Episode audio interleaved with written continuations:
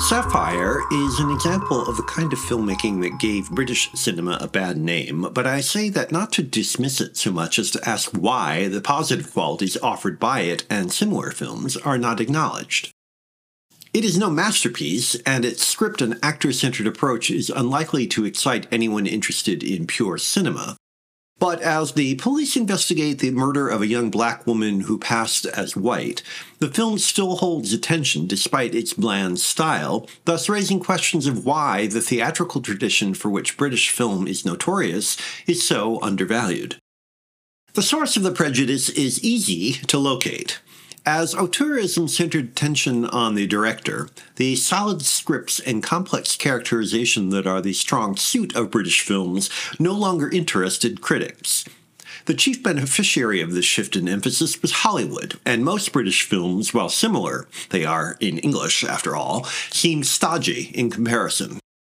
One reason is their tendency to subordinate technique to a serious subject. Sapphire handles race relations with a frankness that few Hollywood films attempt, much less equal.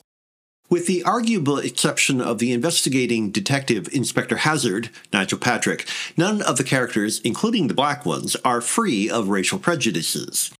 Nonetheless, while racist attitudes prove central in understanding the murder, the characters are rounded and complex, not ideological props.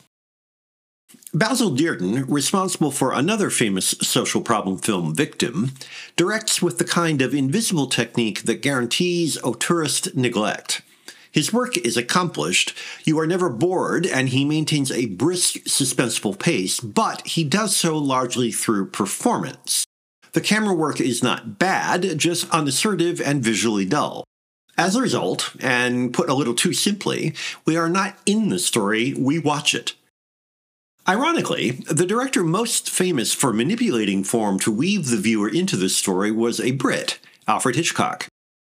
It is as if he miraculously appeared out of the nowhere of British cinema to conquer the world, or at least Hollywood. His British films are discussed far less than his American work. Even obviously talented British filmmakers like David Lean and Carol Reed have not overcome the perhaps unintentional but very real American chauvinism at work in auteurist criticism. Cinema came to be defined by what Hollywood did best. The tight writing, layered performances, and sophistication about human behavior offered by British films had to be marginalized because Hollywood does not provide them. Contemporary British filmmakers do not suffer this discrimination, but solid older entertainment like Sapphire continues to be overlooked by critics, if not by audiences. It is as if, to correct for the contempt in which Hollywood was originally held, all alternative pleasures had to be dismissed. Perhaps if Sapphire and films like it were in French, auteurists would take them more seriously.